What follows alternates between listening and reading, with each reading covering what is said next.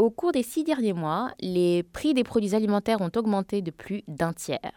En janvier 2011, l'indice des prix établi par la FAO pour suivre l'évolution de 55 produits de base alimentaires exportés a atteint son niveau le plus élevé depuis sa création en 1990.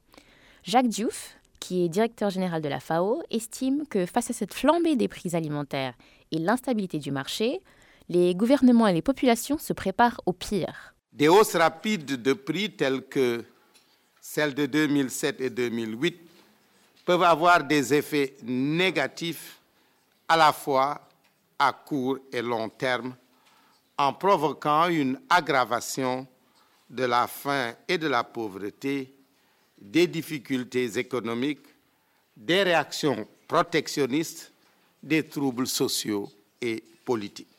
La poussée des prix des céréales est particulièrement préoccupante, a-t-il ajouté. Les céréales fournissent près de la moitié des apports caloriques dans le monde. La hausse des prix des denrées alimentaires de base comme le blé et le maïs a avoisiné 50% durant les six derniers mois. Cela affecte plus particulièrement les populations qui vivent autour du seuil de pauvreté. Hassan Zaman, économiste à la Banque mondiale, étudie les effets de ces brusques hausses sur l'Afrique subsaharienne. Les populations démunies consacrent entre 60 et 70% de leur budget à l'alimentation. Pour les gens qui vivent dans la précarité, toute hausse de ces prix peut entraîner une chute brutale dans la pauvreté et ce qui est plus inquiétant encore, de fortes poussées de la malnutrition. À long terme, cela peut avoir de graves conséquences. La hausse des prix permet aux riches exploitants agricoles des pays en développement d'accroître leurs revenus. Mais Hassan Zaman affirme qu'en fin de compte, cet argent ne bénéficie pas à ceux qui vivent dans la précarité, c'est-à-dire les femmes, les enfants et les pauvres des zones urbaines. Nos travaux ont montré qu'en général, ce sont les agriculteurs aisés et les paysans à revenus moyens qui en tirent profit. La majorité des pauvres, et même ceux qui cultivent un lopin de terre, sont ceux qui souffrent le plus des fortes augmentations de prix. Hassan Zaman estime aussi que durant les crises alimentaires de 2007 et 2008, la hausse des prix a entraîné une augmentation de la pauvreté en Afrique d'environ 3 à 5% le monde se prépare peut-être à revivre une crise similaire, signale Gawain Kripke, responsable des politiques à Oxfam America.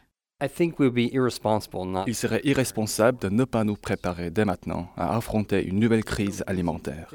Il n'y a pas de raison de penser que les marchés et les prix ne se comporteront pas comme ils l'ont fait en 2007 et 2008. Au-delà des prix prohibitifs, Garen Kripke souligne que la volatilité des prix peut être tout aussi dévastatrice pour les pauvres.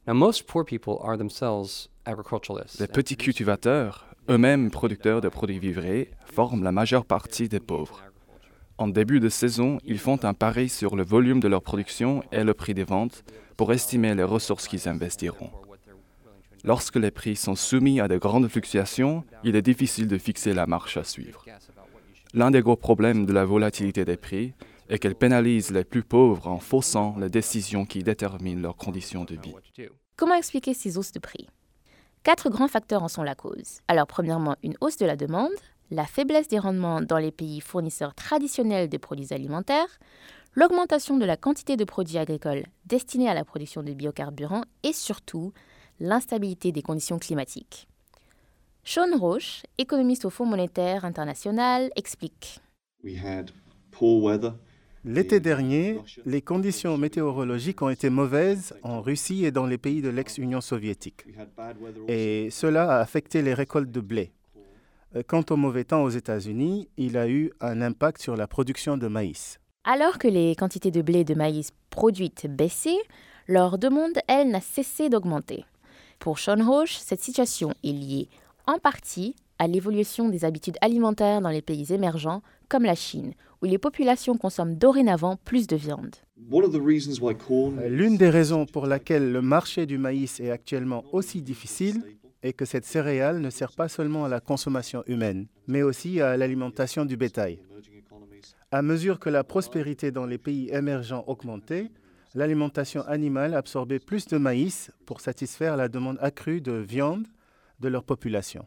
Mais la hausse de la demande vient aussi des pays comme les États-Unis, où euh, l'appui de l'État à la production de biocarburants fait entrer plus de céréales dans les réservoirs des voitures.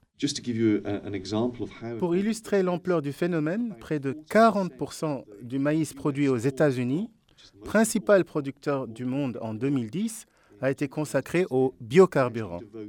Le maïs n'a donc pas servi à la consommation humaine, mais à la production d'éthanol et comme alimentation animale. Il y a toutefois des lueurs d'espoir. Le prix du riz est bas et l'Afrique a connu une excellente récolte de maïs en 2010, résultant en partie de l'ampleur des investissements consacrés à l'agriculture en Afrique depuis la crise de 2008.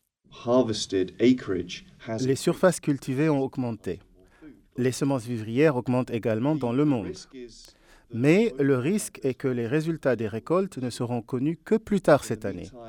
Entre-temps, ce sera l'incertitude. Les gouvernements de certains pays ont augmenté leurs stocks alimentaires, craignant une hausse continue des prix. Si les conditions climatiques s'améliorent en 2011, les récoltes seront plus abondantes et les prix baisseront. Mais les stocks alimentaires resteront encore bas et pour Roche, leur reconstitution pourrait encore prendre 4 ans. L'insécurité alimentaire dans le monde risque de durer encore quelques années.